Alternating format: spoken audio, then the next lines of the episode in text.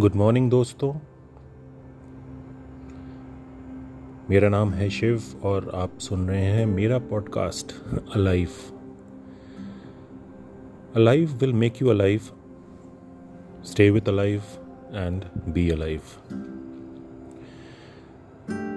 आज मैं बात करना चाह रहा था परफेक्शन की इम्परफेक्शन की और रिलेशनशिप्स की।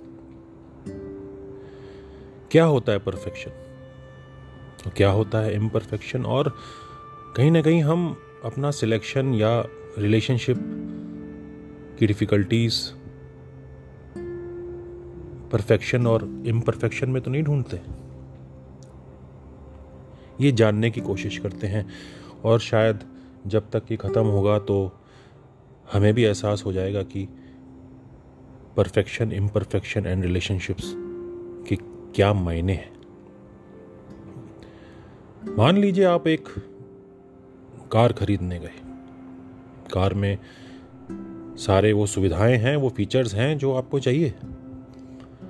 उसमें एक अच्छी सी इंटीरियर्स है पिकअप है अच्छा आरपीएम है, अच्छी एवरेज देता है। सब है। परफेक्शन की सारी चीज़ें दिख रही हैं आपको। आप गाड़ी खरीद लेते हैं। आप जब उसको चलाते हैं तो आपको पता लगता है कि मेरी हाइट तो बहुत ज़्यादा है बट इसमें जगह कम है। वो हो गई उसकी इम्परफेक्शन क्या उसके इंटीरियर्स थोड़े कम होते और जगह होती, तब भी वो आपके लिए परफेक्ट रहती? हाँ रहती। बिकॉज़ परफेक्शन में अगर कुछ काम हो जाए तो शायद आप डिससेटिस्फाइड नहीं होंगे। पर अगर कोई इम्परफेक्शन जो आपको एक्सेप्ट ना हो, वो मिल जाए तो आपको डिससेटिस्फेक्शन हो जाता है। है कि नहीं? यही चीज़ें जो हैं, जब आप कोई चीज़ में देखने जाते हैं या समझने जाते हैं तो आप उसको देखते हैं, उसकी सारी अच्छाइयाँ देखते हैं, ये है, वो है अच्छा है, और फिर कहीं ना कहीं जब आप उससे जुड़ते हैं तो आपको इम्परफेक्शंस का एहसास होता है। कुछ इम्परफेक्शंस आप रख सकते हैं, कुछ इम्परफेक्शन शायद आप नहीं चाहते हैं अपने साथ तो आपको वो तकलीफ़ देते हैं। कहने का तात्पर्य ये है कि हर तरीके के रिलेशनशिप्स में भी कहीं ना कहीं परफेक्शन और इम्परफेक्शन का इफ़ेक्ट दिखता है। अब एक ह्यूमन बीइंग एक जो इंसान है, वो तो लिविंग है ना? गाड़ी तो आप बदल सकते हैं मोबाइल आप बदल सकते हैं, घर आप बदल सकते हैं। ये सब चीज़ें मॉनिटरी वैल्यू रखती हैं। बट जब रिलेशनशिप पे आते हैं और तब आपको इम्परफेक्शन दिखाई देता है तो तकलीफ़ होती है।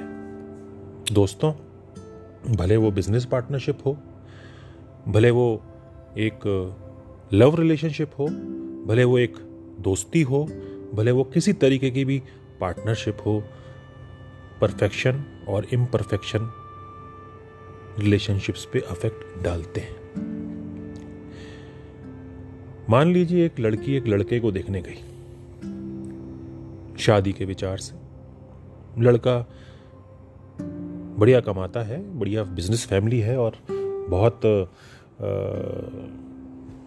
अच्छा है मतलब वो उसके घर परिवार अच्छा है, वो कमाता है, सब कुछ है उसके पास, वो सारी सुख सुविधाएँ उस लड़की को दे सकता है। और माँ बाप भी कह रहे हैं कि हाँ बहुत बढ़िया है बेटा, ये तो बहुत अच्छा कमाता है, खाता है, पीता है, और आप इससे इनका विवाह कर दिया जाए। बट वो लड़की बचपन से सोचती थी कि मेरा जो हस्बैंड हो या मेरा जो भी पार्टनर बने उसकी हाइट अच्छी होनी चाहिए।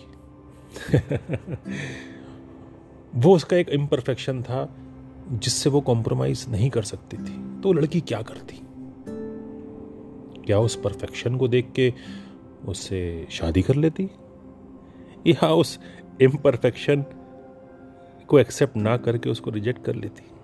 ऐसे डिसीज़न जब आपको लाइफ में लेने होते हैं ना तो बहुत डिफ़िकल्ट सिचुएशन में आप फंस जाते हैं। एक तरफ़ आप परफेक्शन की तरफ़ अट्रैक्ट हो रहे होते हैं और एक तरफ़ आप इम्परफेक्शंस को एक्सेप्ट नहीं कर पा रहे होते हैं। एक और बात इम्परफेक्शंस को परफेक्शन में बदला जा सकता है। बट जो परफेक्शन है वो तो हमेशा रहेगा। जैसे कि हाँ आ, कोई छोटा है तो उसको लंबा तो नहीं किया जा सकता पर कोई मोटा है तो उसको पतला किया जा सकता है।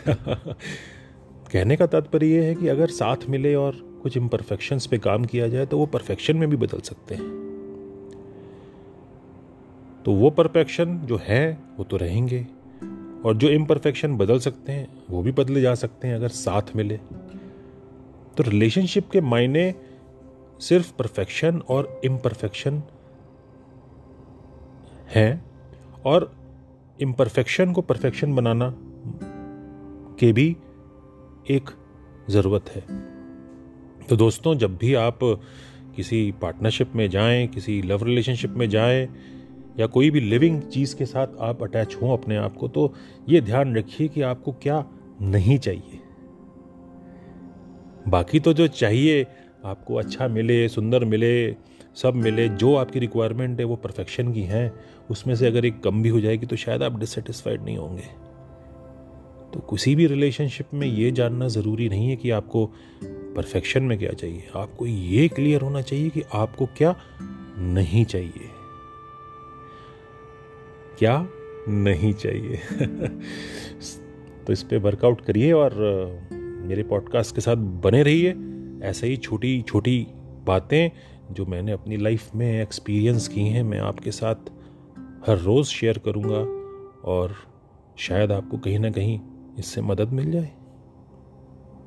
Thank you so much for hearing thank you so much मेरा बहुत बहुत नमस्कार। Shiv be with life stay alive